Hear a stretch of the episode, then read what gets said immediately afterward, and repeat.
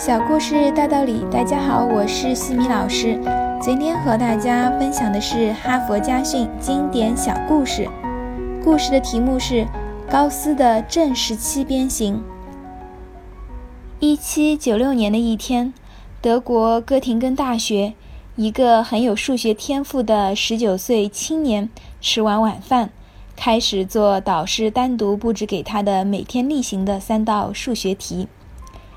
前两道题在两个小时内就顺利完成了，第三道题写在另一张小纸条上，要求只用圆规和一把没有刻度的直尺画出一个十七边形。他感到非常吃力，时间一分一秒的过去了，第三道题竟毫无进展。这位青年绞尽脑汁，但他发现。自己学过的所有数学知识，似乎对揭开这道题都没有任何帮助。困难反而激起了他的斗志。我一定要把它做出来。他拿起圆规和尺，他一边思索，一边在纸上画着，尝试着用一些超常规的思路去寻找答案。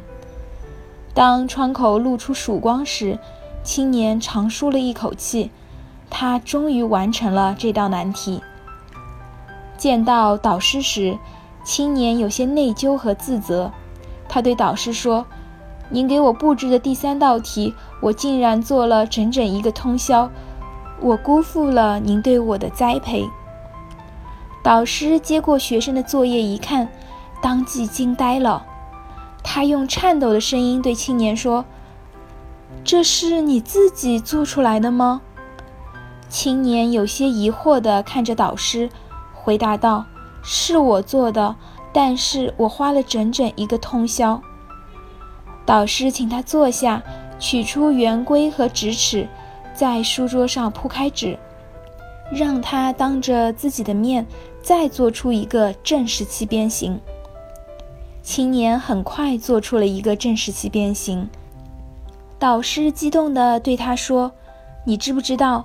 你解开了一桩有两千多年历史的数学悬案，阿基米德没有解决，牛顿也没有解决，你竟然一个晚上就解出来了，你是一个真正的天才。原来导师也一直想解开这道难题，那天他是因为失误才将写有这道题目的纸条交给了学生。每当这位青年回忆起这一幕时，总是说。如果有人告诉我这是一道有两千多年历史的数学难题，我可能永远也没有信心将它解出来。这位青年就是数学王子高斯。哈佛箴言：很多事情在你不清楚到底有多难时，往往能做得更好。由此看来，真正的困难并不是困难本身，而是我们对困难的畏惧。今天的分享就到这里。如果你喜欢这个小故事，欢迎在评论区给到反馈意见，也欢迎关注我们的公众号“西米课堂”，查看更多经典小故事哦。感恩您的聆听，我们下次见。